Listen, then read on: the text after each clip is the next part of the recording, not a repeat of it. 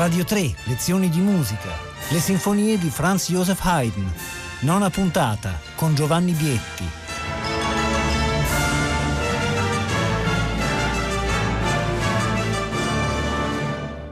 Buongiorno da Giovanni Bietti, benvenuti. Cominciamo oggi un nuovo ciclo di lezioni di musica dedicate alle sinfonie di Franz Joseph Haydn. Questo è il secondo ciclo. Anni fa avevo realizzato un ciclo sulle ultime sinfonie le londinesi, invece il ciclo delle primissime sinfonie è relativamente recente e devo dirvi che farò spesso richiamo a questo ciclo dove abbiamo anche fissato alcuni punti fermi, alcuni elementi proprio didattici dello stile sinfonico, orchestrale, formale di Haydn. Ci occupiamo in questo ciclo delle sinfonie che Haydn scrive fra la metà degli anni 60 e eh, l'inizio degli anni 80 eh, è un periodo che gli studiosi hanno diviso in due fasi differenti. Una fase molto celebre che viene chiamata impropriamente, ma con una definizione molto suggestiva, viene chiamata il periodo Sturm und Drang, prendendo naturalmente a prestito l'espressione dal movimento letterario tedesco che si sviluppa più o meno nello stesso periodo. E poi invece la seconda fase, di cui parleremo fra qualche settimana, che eh, alcuni studiosi hanno definito la fase delle sinfonie teatrali, poi vedremo perché. La definizione di Sturm und Drang per questo periodo, seconda metà degli anni 60 e primissimi anni 70 del Settecento, è stata data nel 1909 da uno studioso, Theodor de Vigeva, che eh, ha preso spunto dal carattere di molti brani che Haydn scrive in questo periodo, che sono brani in modo minore, molto drammatici, molto contrastati, addirittura ha ipotizzato, una cosa che poi non è mai stata confermata, che ci fosse stata una forte crisi personale nella vita del compositore. Aveva addirittura arrivato a immaginare che Haydn abbia avuto una, una amata immortale sulla, dire, sulla falsariga dell'amata immortale beethoveniana. Non abbiamo mai trovato tracce di questa amata immortale. Sta di fatto che molte composizioni di questo periodo haydniano, sinfonie soprattutto, ma anche quartetti, ma anche sonate per pianoforte, sono in modo minore. C'è una notevole quantità di composizioni in modo minore. Immaginate che in questi pochi anni, fra il 1766 e il 1772, Haydn scrive sette sinfonie in modo minore.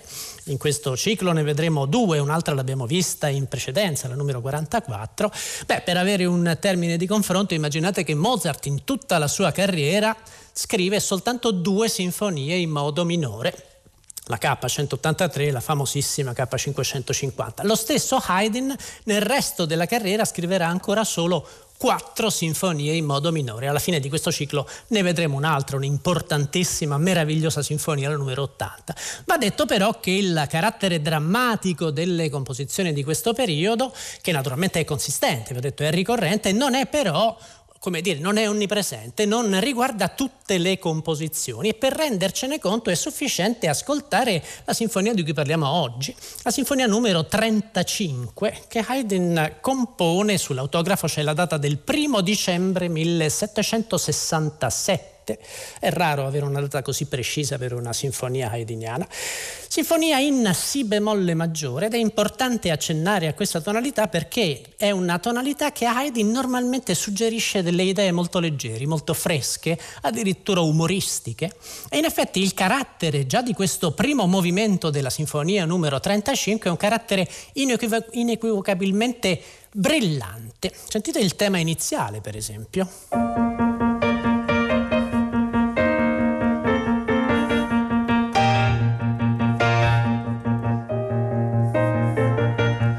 Sentito questa interruzione all'interno del tema, questo tutti improvviso. Poi c'è un cambio di clima improvviso.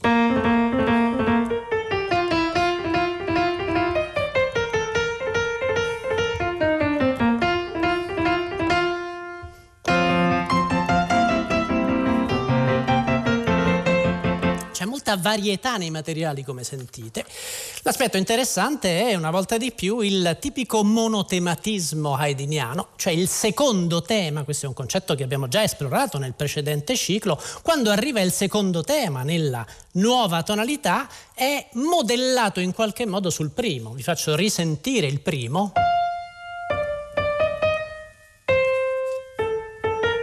Sentite il secondo.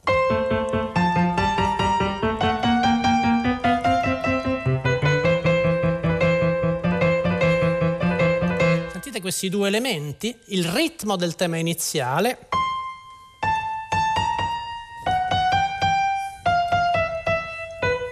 E poi l'elemento, ricordate, la prima interpolazione.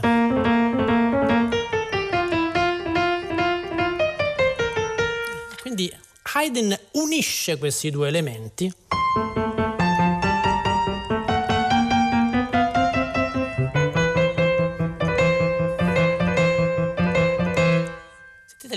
cui progressivamente elementi che si erano presentati separatamente fra loro vengono messi in relazione. E questa rapidissima, è un brano molto compatto, la sinfonia numero 35, questa rapidissima esposizione finisce con un delizioso, brevissimo dialogo fra gli archi e gli oboi. Non vi ho detto l'organico di questa sinfonia che prevede in orchestra i classicissimi due oboi con due corni che in questo caso sono due corni in si bemolle alto, quindi suonano molto spesso in un registro acuto. Questo è un aspetto interessante perché richiede un'emissione particolarmente complessa all'esecutore. Poi c'è il fagotto e naturalmente ci sono gli archi. Ma a questo punto ascoltiamo direttamente l'esposizione, tutta la veloce, compatta esposizione del primo movimento della sinfonia numero 35.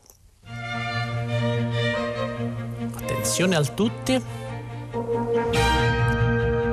Piano. Secondo materiale.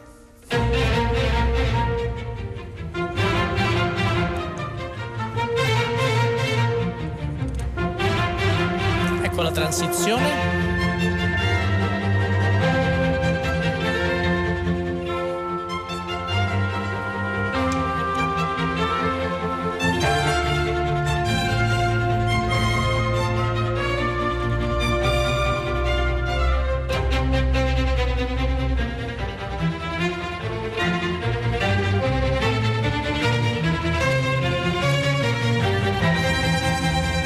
Secondo tema.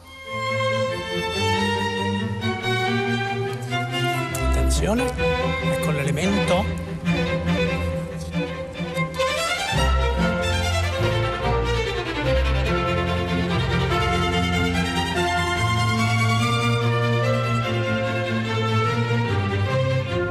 Oboi, archi, oboi questa è l'intera esposizione, come sentite estremamente compatta, piena di materiali, è un aspetto che io trovo veramente tipico del compositore.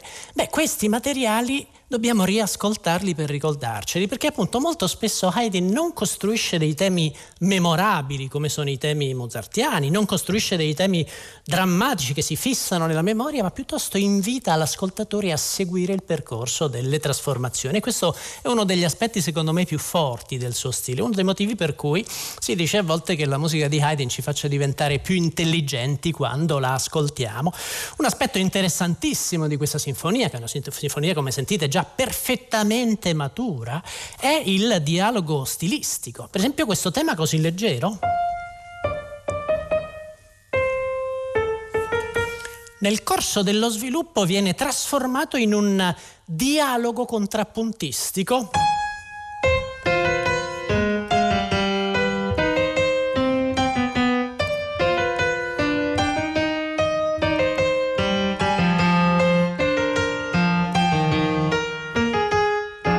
Chiaro il dialogo contrappuntistico e il contrappunto in effetti è una caratteristica forte. In questo periodo Haydn è fortemente interessato al contrappunto. Volevo farvi sentire questo istante nello sviluppo in cui Haydn costruisce una classica progressione, è un termine che abbiamo spiegato più volte nel corso delle lezioni, quindi è un tessuto costruito su scalini discendenti oppure ascendenti di un solo materiale che viene spostato nello spazio. Più esattamente vi faccio sentire quello che suonano i due violini.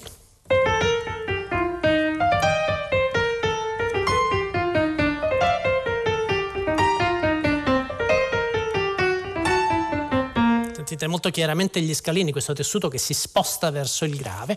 E questo è un tipo di scrittura, questo brano che vi ho fatto ascoltare in questo istante potrebbe benissimo essere contenuto per dire in un concerto grosso di Vivaldi, in un brano di Handel tranquillamente, che c'è di nuovo? La scrittura dei fiati perché gli archi realizzano questo tessuto contrappuntistico e gli oboi tengono delle note lunghe che sottolineano l'armonia. Vi faccio sentire per esempio il rapporto che c'è fra i bassi e gli oboi.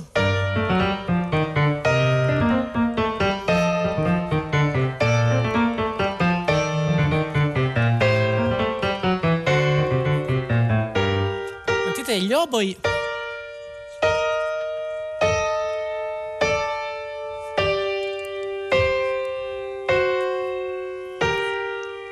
funzione dei fiati è quella di legare fra loro il tessuto proposto dagli archi, quindi con una sorta di effetto di prospettiva. E proprio in questa differenziazione fra fiati ed archi bisogna riconoscere una delle caratteristiche dello stile strumentale, non solo haydniano, ma lo stile strumentale della seconda metà del Settecento. A questo punto vi faccio sentire l'inizio di questo sviluppo fino all'inizio della ripresa.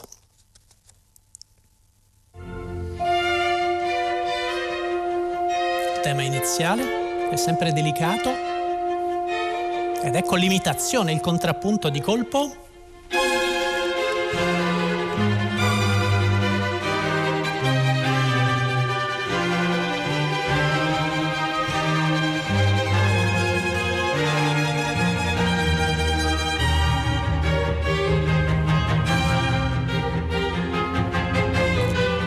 Ecco la progressione.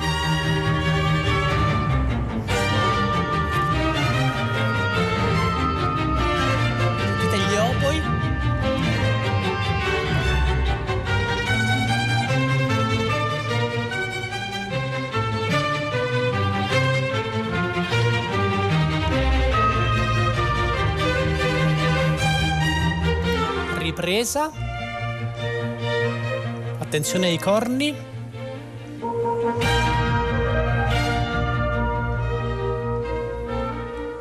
Avete sentito il corno che si spinge verso l'acuto? Avete sentito molto chiaramente il corno che si spinge verso l'acuto, i corni per l'appunto in Si bemolle acuto.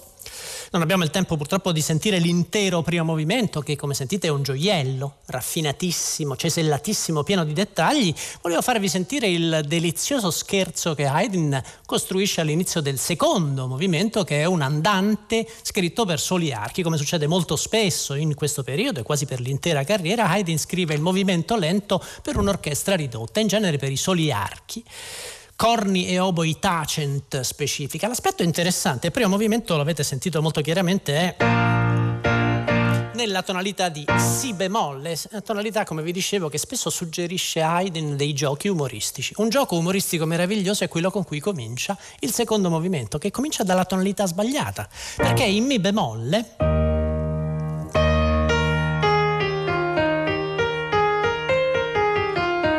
comincia come se fosse ancora nella tonalità del movimento precedente.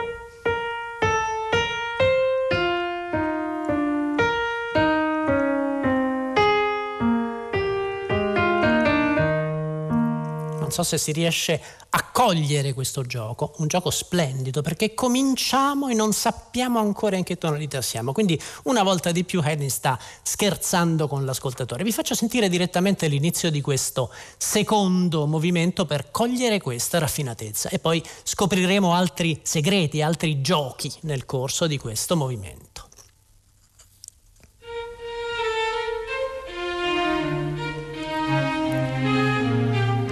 Torna nella tonalità, di nuovo.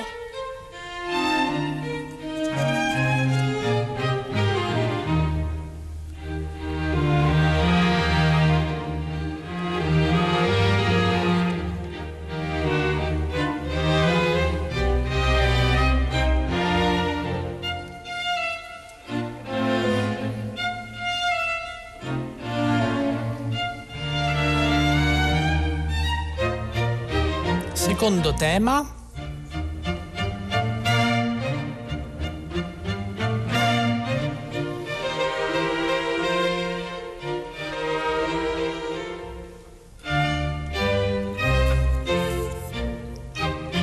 Attenzione alla dinamica.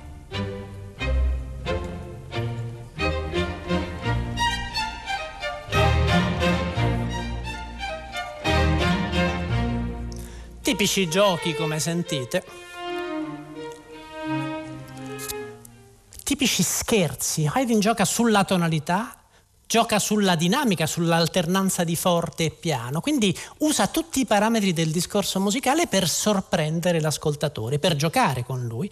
Un altro parametro meraviglioso che Haydn usa per questa sorta di gioco che coinvolge l'ascoltatore è il ritmo, ritmo e fraseggio. E naturalmente il momento privilegiato di una sinfonia per i giochi ritmici è il terzo movimento, il minuetto, perché? Perché è un movimento di danza terzo movimento di una sinfonia normalmente ci porta in una sala da ballo, una danza stilizzata, un minuetto per Haydn e per Mozart, poi per Beethoven magari diventerà uno scherzo. Ciò significa che naturalmente gli elementi in primo piano sono un ritmo scandito, un ritmo in tre, in questo caso un ritmo ternario, e un fraseggio regolare, perché nella danza il fraseggio deve per forza essere per gruppi simmetrici, cosa che permette ai diversi gruppi di alternarsi e di interagire. In effetti i trattati settecenteschi ci dicono che i movimenti di danza sono gli unici generi musicali nei quali bisogna necessariamente tenere presente l'organizzazione uh, simmetrica in gruppi di battute che si rispondono fra loro,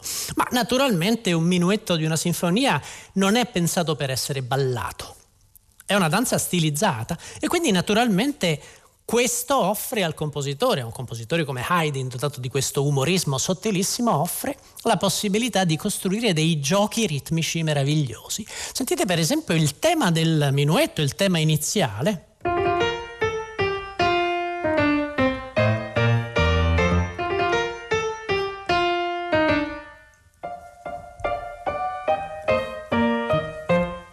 Avete sentito questa sorta di parentesi improvvisa? Il fraseggio sembra del tutto regolare, poi arriva. E questo aumenta, allarga il fraseggio. In effetti, se io vi canto, proviamo a contare le battute, sentite quante sono? Una, due, tre, quattro, cinque, sei, sette, otto, nove, dieci. Quindi il fraseggio è irregolare, dovrebbe essere di otto battute. Haydn lo prolunga volutamente. Qual è lo scherzo? Qual è il gioco? Quando arriviamo alla ripresa del minuetto, il fraseggio diventa improvvisamente regolare. Sentitelo, diventa...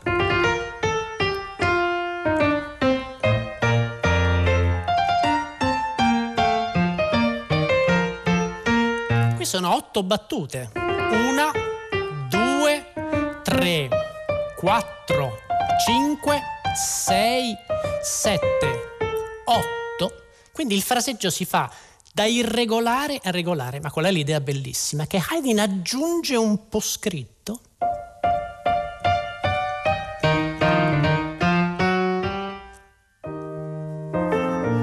di sei battute. Quindi l'ultimo scherzo è l'aggiunta di un delicatissimo gesto, una volta di più, irregolare, asimmetrico. E a questo punto c'è il trio, il trio che in maniera molto caratteristica Haydn collega al minuetto. Tema del minuetto.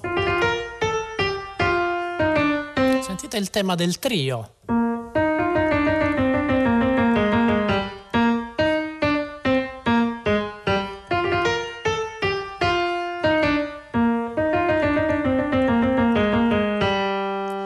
Assolutamente caratteristica questa idea di collegare fra loro le due danze che normalmente nella tradizione invece sono nettamente separate. Una delle raffinatezze dello stile musicale di Haydn consiste proprio in questa meravigliosa capacità di giocare con le caratteristiche della forma di danza. Il menuetto in molte sinfonie dei contemporanei di Haydn è sicuramente il movimento più semplice, il movimento in qualche modo più schematico. In Haydn molto spesso i minuetti sono invece fra i movimenti più straordinari popolari, fra i più eccitanti in assoluto. Ce ne rendiamo conto ascoltando questo minuetto della Sinfonia numero 35.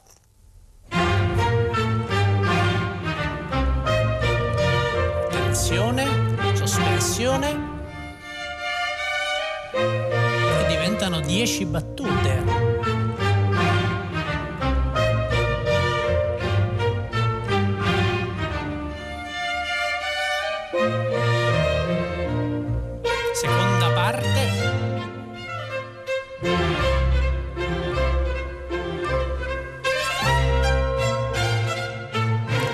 Corni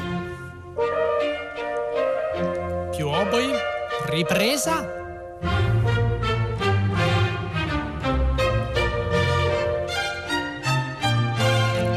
Otto battute, ma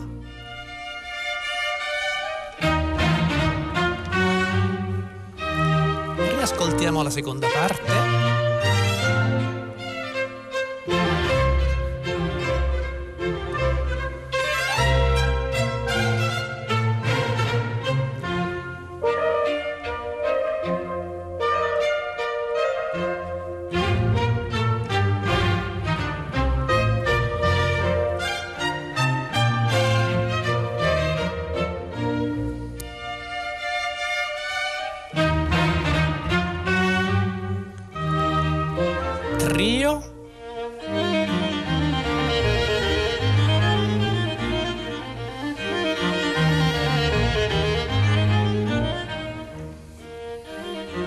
Collegamento molto sottile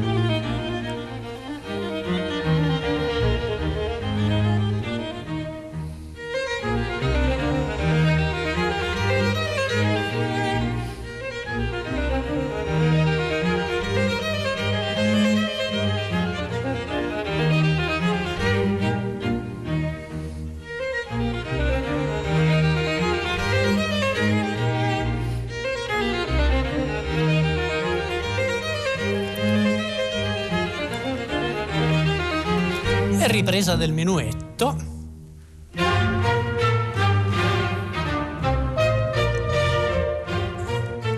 Non c'è bisogno di sentirlo per intero, naturalmente, perché voglio parlarvi del finale che forse è il movimento più geniale di questa sinfonia. Una volta di più è un finale compatto, un finale brevissimo, dura pochi minuti, dovremmo sicuramente riuscire a sentirlo per intero e qui Haydn ci presenta uno dei primi esempi di uno dei grandi scherzi del suo stile, uno dei grandissimi giochi con l'ascoltatore. L'idea è quella di cominciare il movimento con un gesto conclusivo, di cominciare dalla fine in effetti questo movimento, che è un presto brillantissimo, comincia con tre accordi che sono accordi conclusivi.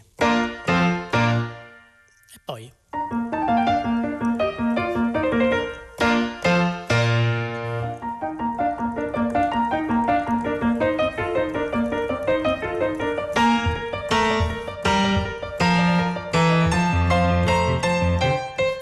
sentito questi colpi che improvvisamente entrano a far parte del tessuto, muovono il tessuto. E che sembrano delle risposte a... Questa idea è un'idea fertilissima, cioè l'idea di cominciare un brano con un gesto conclusivo e naturalmente la sinfonia, guarda caso, finirà, l'intera sinfonia finisce proprio con... finisce proprio con questi tre accordi. E questo è un, è un gioco che Haydn comincia a sviluppare in questi anni, alla fine degli anni 60 e che eh, svilupperà svilupperà portandolo a dei risultati straordinari. Eh, qualche anno fa in un ciclo haydniano avevo fatto sentire la sinfonia numero 90 che per esempio comincia con un gesto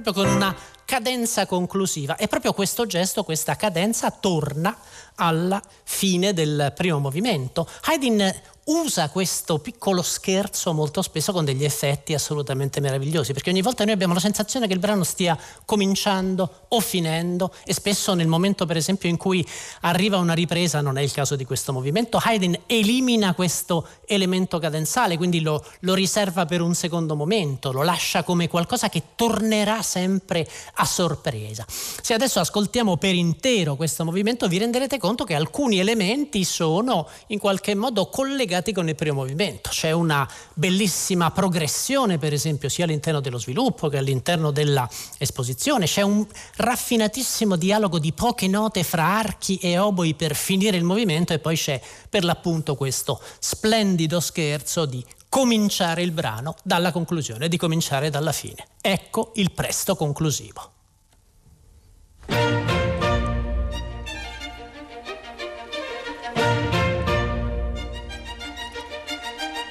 attenzione ai colpi verticali.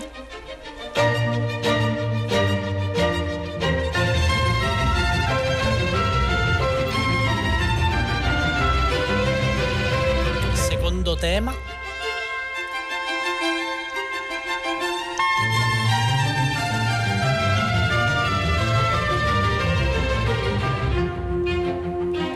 Oboi.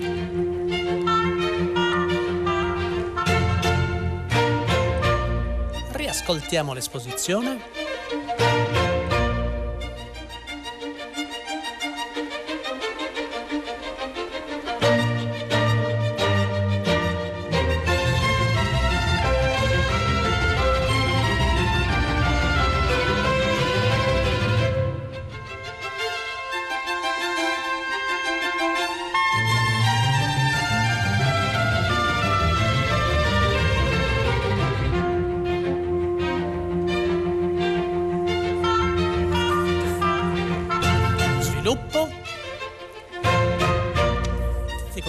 Torna l'elemento.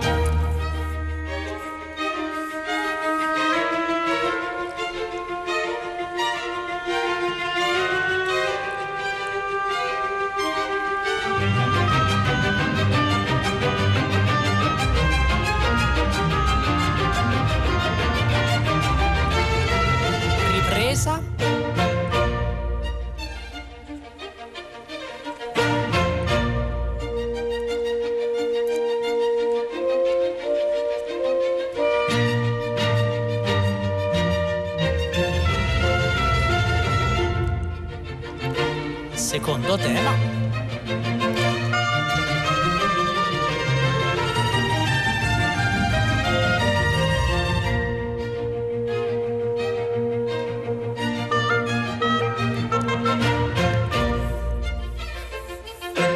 Riascoltiamo lo sviluppo,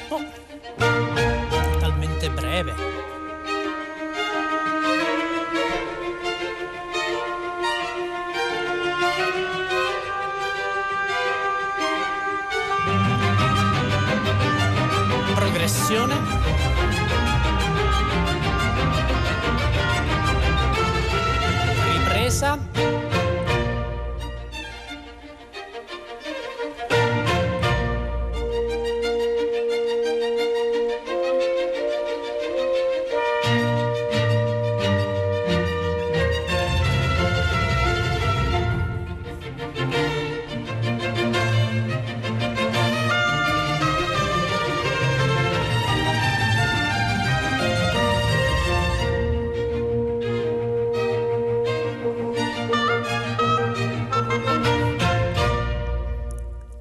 Questi tre accordi che sono gli stessi con cui era cominciato, si conclude il finale, il quarto movimento della sinfonia numero 35, questo piccolo gioiello che Haydn scrive, come vi dicevo, nel 1767. Secondo la normale narrazione haydniana saremmo nel pieno del periodo Sturm und Drang, il periodo delle composizioni drammatiche in modo minore. Beh, come sentite naturalmente un compositore come Haydn non si limita a perseguire una strada, a seguire una singola strada stilistica, ma comprende varie possibilità, il suo sguardo naturalmente si diversifica. Domani comunque avremo modo di vedere una delle più famose, più drammatiche composizioni, in minore la sinfonia numero 49. Ne approfitto per salutarvi, vi do appuntamento a domattina. Buona giornata da Giovanni Bietti.